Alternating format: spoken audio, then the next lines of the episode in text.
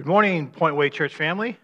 Wanted to start off with some announcements this morning as we're uh, still in this modified church service. We are thankful that you're joining us uh, via the internet. But our announcements, there are not too many of them. Um, there's no blue cards to fill out or things like that. But we would like you to continue uh, consider giving, especially for our church members, as um, the bills continue to come in. Uh, we obviously want to continue to support our missionaries uh, through the Great Commission Fund. We've also committed to um, $200 a month to Rick and Kirsten down in the cities as part of Envision. So you can do that either through the internet or through Square, or you can even do it the old fashioned way. You can write out a check, put it in an envelope, and mail it because your pastor will be checking the mailbox daily and uh, we'll process it that way as well. So, by any means, we should be able to, to uh, take your, your tithes and your offerings and get it to the right places. So, please continue to do that. Continue to pray for your church family uh, in the upcoming weeks, as again, we're on this modified, which makes it a little more difficult, but not impossible. And so, I'm glad that you're with us here this morning. Uh, that's kind of it for announcements because, like I said, we're kind of taking everything week by week. Uh, we know for sure next week uh, it's Palm Sunday. Believe it or not, it is Palm Sunday already. Um, but we will be doing uh, a similar format as this Sunday, as we are still in the shut uh, down period uh, per our governor, and we've decided as a church family to, to stay in place and to abide by the, the authorities over us in this matter. And so we are going to continue on with that for at least the next week as well. But I think that's it for announcements kind of want to shift over a little bit into a, a, time of prayer focus. And today's verses that I want us to focus on uh, may sound a little bit strange, but I'll explain a little bit as well. But it's found in Hebrews chapter 10, verses 23 through 25. Let me read them to you. Let us hold unswervingly to the hope we profess, for he who promised is faithful. Let us, not, let us consider how we may spur one another on toward love and good deeds. Let us not give up the meeting together, as some are in the habit of doing, but let us encourage one another all the more as you see the day approaching. Again, these are some of my favorite verses. And for us this morning, as we take some time to pray and to think about it, um, we do have a hope. We have a hope in Jesus Christ that others don't have. And it's unswerving, it, it, it remains faithful. And he who promised, God who promised that, is faithful in that. And so, in our part in that, I want us to encourage how we may spur one another on toward love and good deeds. And part of that, I think, especially in this time, is staying connected and praying for each other. Take some time and pray for those at the Point Way Church body, those people that you see, that you fellowship with week in and week out. So I want to take part of that to, to pray for those folks, but also to expand, because sometimes I think we need to expand our horizons a little bit. And I also want to make sure that we are praying for our missionaries, right? We support them not only financially, and it's going to be a struggle for the next few months, but also praying for them that God will meet their needs and that they'll be protected. And so we want to pray for them as well. And, and also, that will help us stay connected. I believe through prayer that our hearts are joined together. God joins us together and He keeps them connected. And so that's it right now, that's the form that we're gonna, gonna try to continue to, to foster to keep us together as far as meeting together. And so I want to take some time and pray. So I'm just going to allow you some time to pray, and then I will close us in prayer when you've had a moment.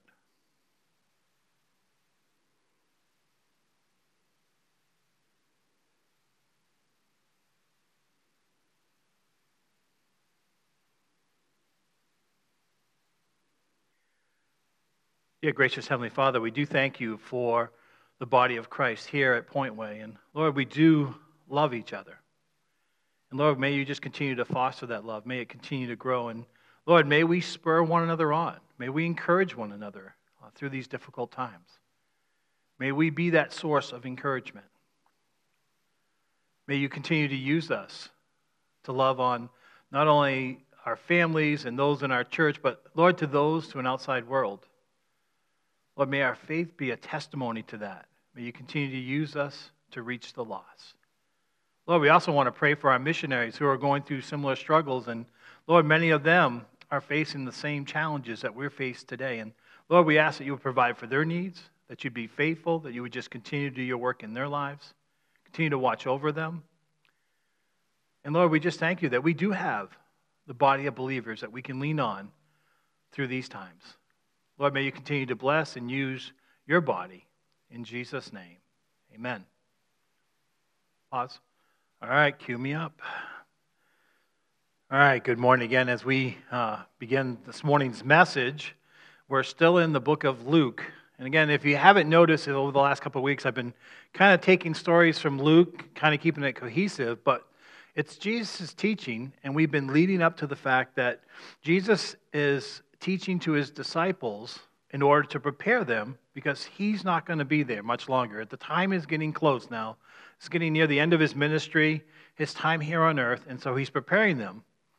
But not only his disciples are with him, but we also have the Pharisees that are hanging out as well. And again, Jesus, because he's Jesus and he can teach and he's a great teacher, he teaches to both. And again, he also shows the hypocrisy between the Pharisees and the temple and what's been going on there to what the disciples are going to need and equip them for what's to come.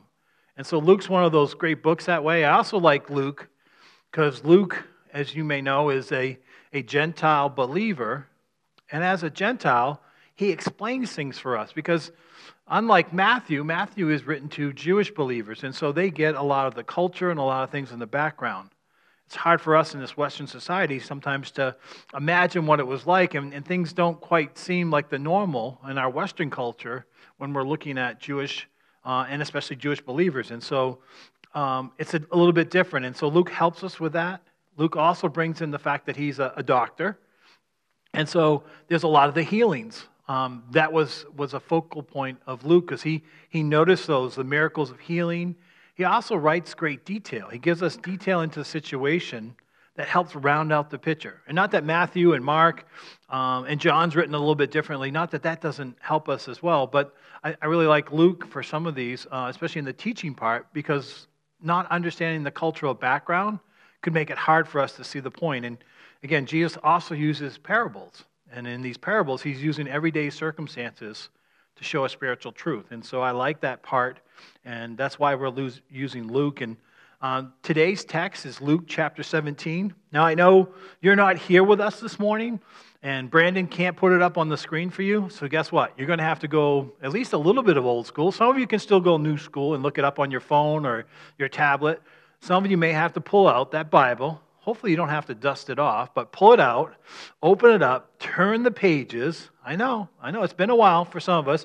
Turn the pages and look at the passage. So I'll give you a few minutes to get there, but we're at Luke chapter 17, and we're going to be working through one uh, through a few other verses there um, down to 22. So pull out your Bible, turn to Luke chapter 17.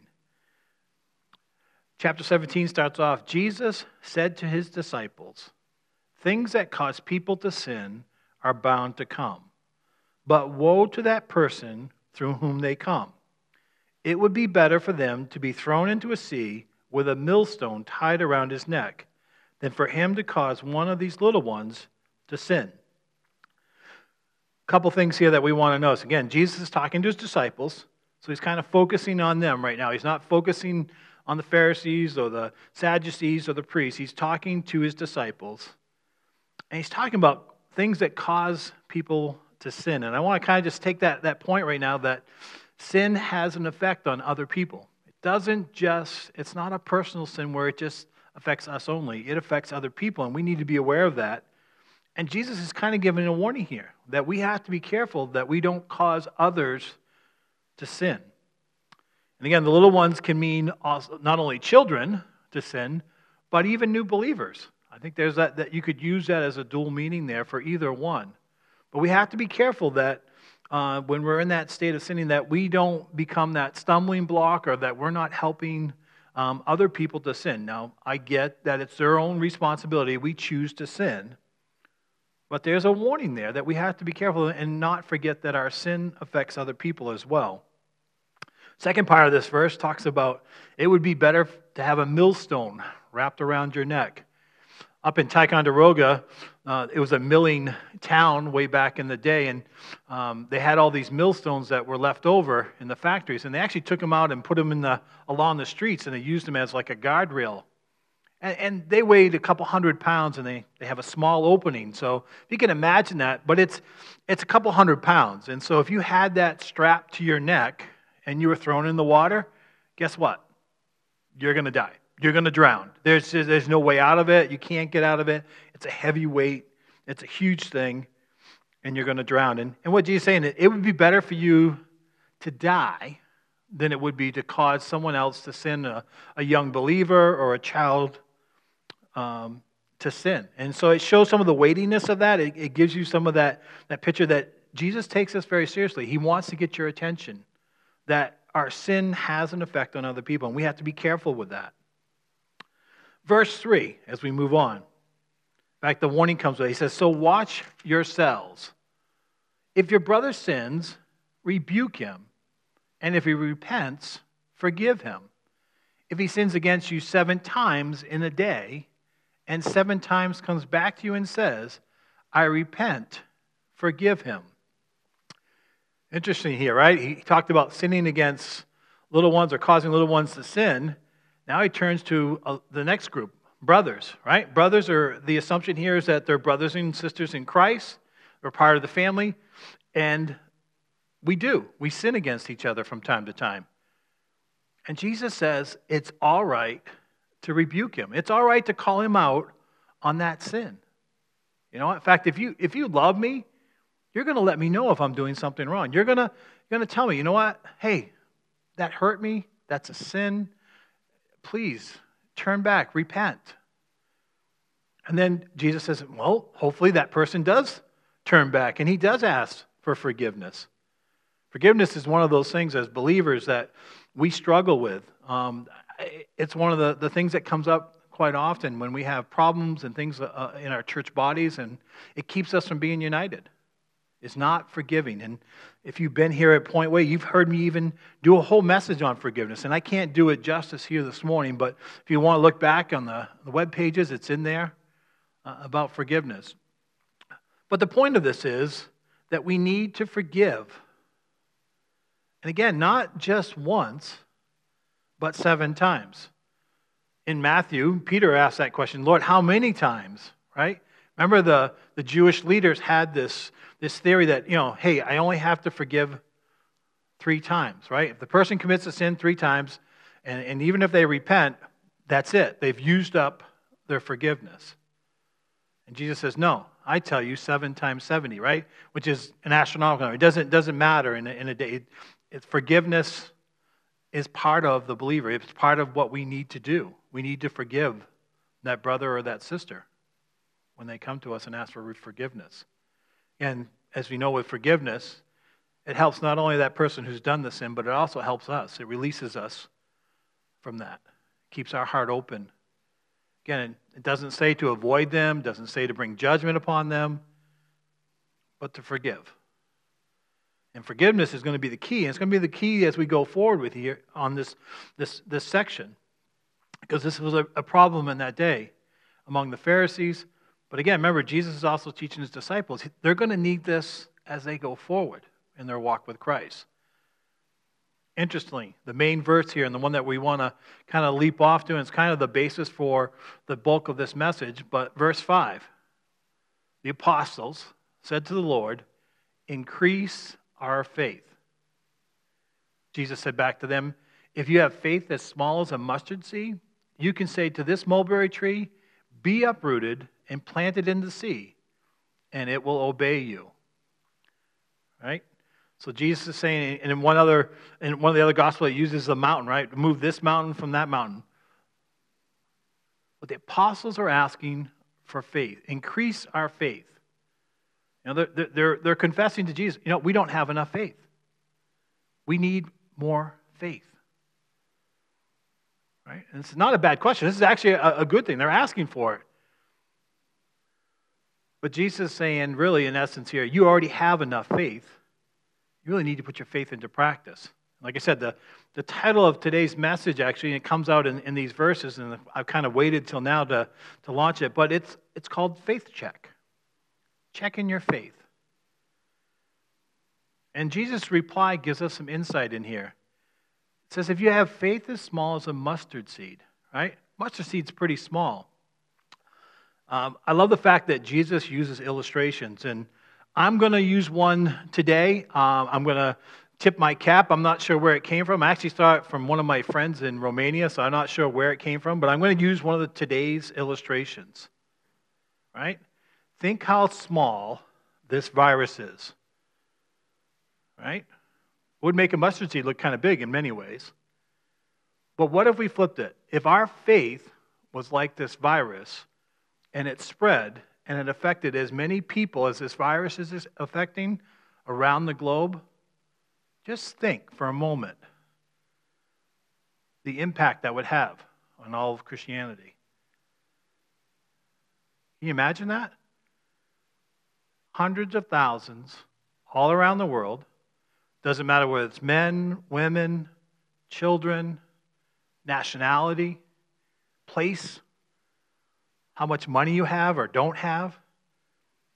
Just think of the impact the gospel would have if it was like this virus. It's kind of daunting, huh? It's kind of a, a, a challenge. And again, it's not the amount of faith that's going to do it, it's using what faith we already have.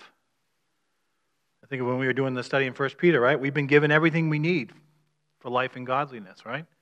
We've been given everything we need. We, we have the gospel as believers. And what of our lives could be as contagious and have as far reaching effect as this virus? Cool thought, huh? Again, faith check on to the next parable as Jesus gives us more. And again, you'll see where this, this all kind of ties in together as we work through it. But verse 7 Suppose one of you had a servant plowing or looking after the sheep. Would he say to the servant when he, come in, when he came in from the field, Come along now and sit down to eat? Would he not rather say, Prepare my supper, get yourself ready, and wait on me while I eat and drink? After that, you may eat and drink. What do you think the servant, because he, he w- did what he was told? So you also, when you have done everything you were told to do, should say, We are unworthy servants. We have only done our duty. All right, it's a little bit hard to understand as we're working through it, but again, it's a, a master interacting with his, his slave, right? And again, they both come in from a would not work, and uh, they've toiled and the servant um, would not expect the master to say, hey, come down and, and I'll fix the meal for you, right? It's the servant's job, it's his duty to prepare the meal. And it would be the normal course of day. And again, the master is expecting this. And the servant does what he's told. Would there be anything special for him? Would he say, oh, would the master, like, oh, thank you, thank you, thank you so much for. No, because that's expected. That's his normal part of his job. That's what he is supposed to do. Right? No extra think. It's just part of his normal duties.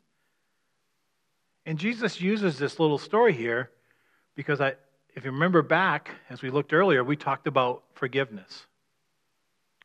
Forgiveness for the believer is part of our duty. It's not optional, it's not something that we're going to get high praise for. It is part of our duty. We are to forgive as Jesus forgave us.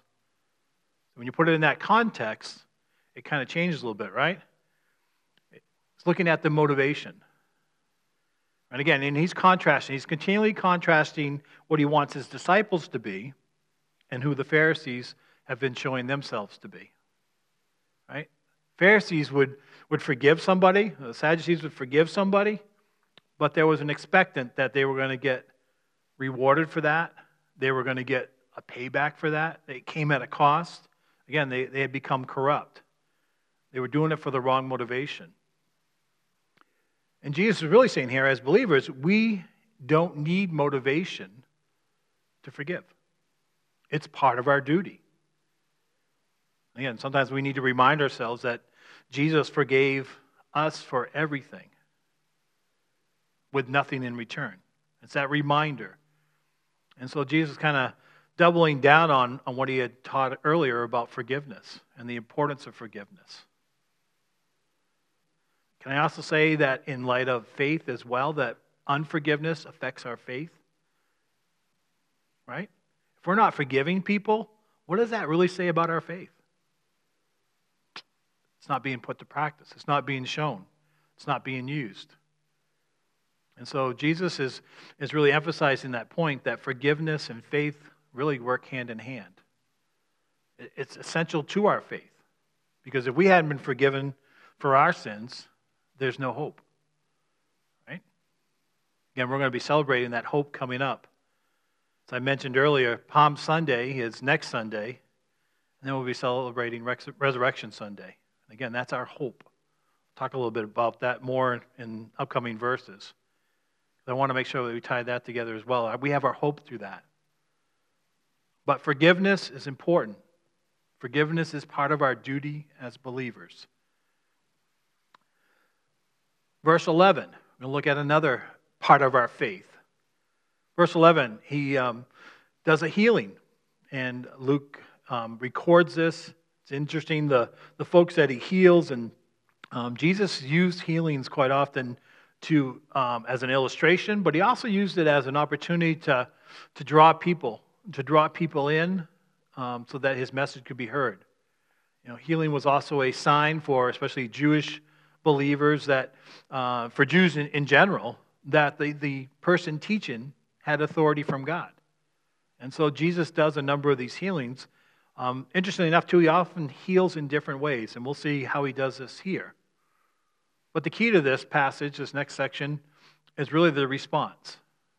So, verse 11 says Now, on his way to Jerusalem, Jesus traveled along the border between Samaria and Galilee. As he was going into a village, ten men who had leprosy met him. They stood at a distance and called out in a loud voice, Jesus, Master, have pity on us. When he saw them, he said, Go show yourselves to the priests.'" and they went and they were cleansed. One of them, when he saw, was healed. He came back, praising God in a loud voice. He threw himself at Jesus' feet and thanked him. He was a Samaritan. It's a key point here.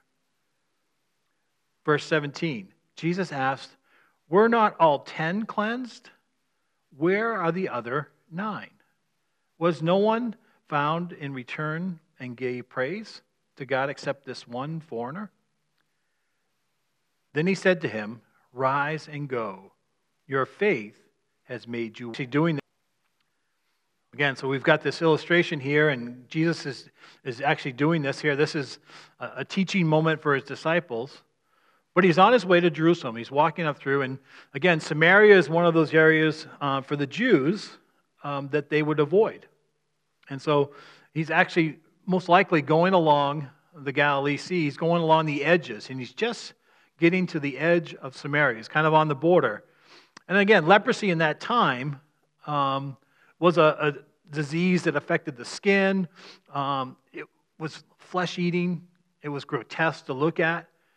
And to be honest, they would just, lepers were pushed out of society, pushed out of the community. They were quarantined um, for many of them, it'd be for their life. As long as they had leprosy, they could not be part of the community. They were shunned, they were thought less of. Many times they, they were looked upon as they were sinners. They had leprosy, they had obviously done something wrong and then displeased God, and God was punishing them. Again, that's not the case at all, but that's what they believed. And so they would be put out. And sometimes the only way they could survive is they would group together. Again, if you already have leprosy, you might, you know, to stay with people that have the same disease, you're not going to you're not going to cross over. And there was some support system there. Now, people would bring interaction. A lot of times, family members would still take care of them, but they would leave it, but there would be no contact, there would be no interaction, very little interaction. Um, social distancing has been around for a long time. It was all the way back in biblical times, actually, even before um, Jesus came. Again, leprosy were put out of the camp. Goes back to Moses' time. But Jesus speaks to them, and speaks especially from a distance. He just tells them, go to the priest, right?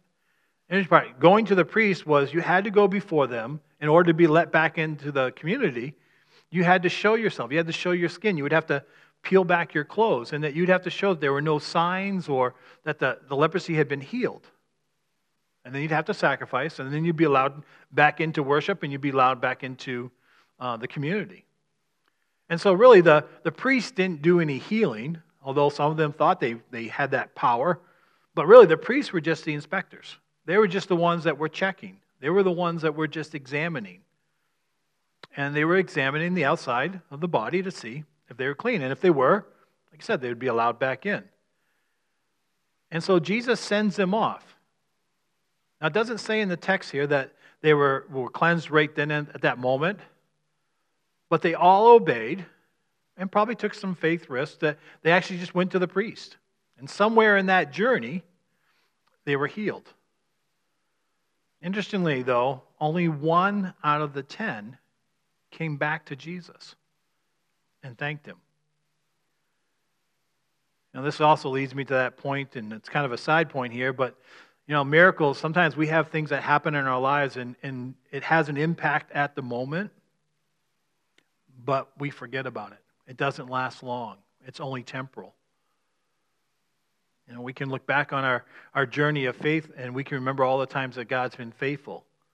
I don't know why it is, but sometimes we, we lose sight of that and we think that God's not going to be faithful with the next thing that comes up the next illness, the next situation, the next moment, the next hard time that we're going to be going through. But this one comes back and he's thankful. And he thanks Jesus. And Jesus says, Look at this. This is a Samaritan. Remember, there was, there was tension between the Samaritans and the Jews. You know, Samaritan is half Jewish and half Assyrian. So they're, they're a mixed blood. They're not pure Jews. And so the Jews would quite often separate themselves in that area of Samaria, they wouldn't even uh, attempt to go in that area. They wouldn't minister to those folks. Again, they were considered less. Jesus makes a point here. He doesn't see that through this. He just sees a person who is thankful. Again, he's teaching his disciples through this. You know, this lesson is going to come up later on, right? The Jews had a hard time, even as believers, allowing the Gentile believers to fellowship, to, to intermingle, to become part of the family. They struggled with that for quite some time. So Jesus is actually prepping the way here. And again, a lot of the stories do involve Samaritans and people of low standing. In this case, lepers, people who were condemned outside of the village to live in isolation until they were healed. Notice here in verse 19, it's kind of the key to this, and it ties in well with our faith and our faith check. Jesus said to him, Rise and go. Your faith has made you well. Right? Again, it's not his faith that healed him, it was his obedience, and Jesus did the healing. The faith is that he realized and was thankful for who the healer was. I think that's key to that, right? Our faith is all hinged and at the base is, is based on Jesus and the work that Jesus does in our lives. It's where our faith comes from. That's where our faith helps us to be thankful. Our faith helps us to forgive. Our faith helps us to love. And our faith gives us hope. Again, hope for the disciples at this point, they don't know it yet, but things are going to get tougher for them. And I believe Jesus is preparing them for that time when things are going to get tougher. I'm going to just flip over another chapter. So if you're following along in your Bible, chapter 18. All give you a second to get there. And again, we're just going to look at a few verses. But as I've been saying, we've been leading up to Easter, and I don't want to forget that because there's a key component to our faith as well, and it's that hope. And so I want to focus on that for a few moments here as we're closing out this morning's message. But look at the hope that Jesus, again, he's preparing his disciples for that. Verse 31 Jesus took the twelve aside and told them, We are going up to Jerusalem, and everything that is written by the prophets about the Son of Man will be fulfilled. He will be handed over to the Gentiles. They will mock him, insult him, spit on him, flog him, and kill him. And on the third day, he will rise again. At this point, disciples did not understand any of this. Its meaning was hidden from them, and they did not know what he was talking about. Right? So Jesus is actually telling them of what's going to take place. Right? He's going into Jerusalem. He's going to be received. Next week, we'll as look at that. He's going to be received with, with welcoming and praises. Again, they're welcoming as the, as the king, the coming king. He's coming in to rescue them. And then in just a short time, he's going to be handed over to the Romans, where he will be mocked, beaten, spit on, crucified, and buried. And then, as we know, as we celebrate Easter after that, he will be risen again. And we serve a risen Lord. He's alive and well today. Also, with that hope, I want to just flip over to a few more pages. And I know we're covering a little bit more scripture this morning, and that's okay because we know we have time. You have time to, to go back through this. You have time to study these out. And I want to encourage you to do that because these passages are rich and there's many layers to it. And I want to, to encourage you to do that. But again, along that theme of hope, as we've been looking at the different things this morning, we've been looking at love, we've been looking at faith, especially, and now hope. Jesus, over in John chapter 14, gives us some encouraging words. And kind of want to close with these words John chapter 14, verse 1. Do not let your hearts be troubled. Trust in God. Trust also in me. Father's house are many rooms. If it were not so, I would have told you. I'm going there to prepare a place for you. And if I go and prepare a place for you, I will come back and take you to be with me, that you may be where I am you know the way to the place where I am going. And what hope there is in that passage, right? You say, hey, don't let your hearts be troubled. Again, we could certainly use that today, right? Don't let our hearts be troubled. This is a temporary thing. This is a thing that we're going through. This is a trial. This is a, a tough time right now in our, our, our nation, in our world, and, and, and even among our church, church body. Don't let your hearts be troubled. Look ahead. Look with that hope, that expectation, right? I guarantee this virus is a short dot in light of eternity. And as believers, we can take these verses to heart and we can have hope in them, right? He's talking about heaven here, right? I'm preparing a place for you. Many mansions, rooms. And he says, I'm going to come back for you. Don't worry. I'm not leaving you forever. He left his disciples physically, but spiritually, He's right there. He's there today. He's with us. Again, He's encouraging us to look forward to heaven.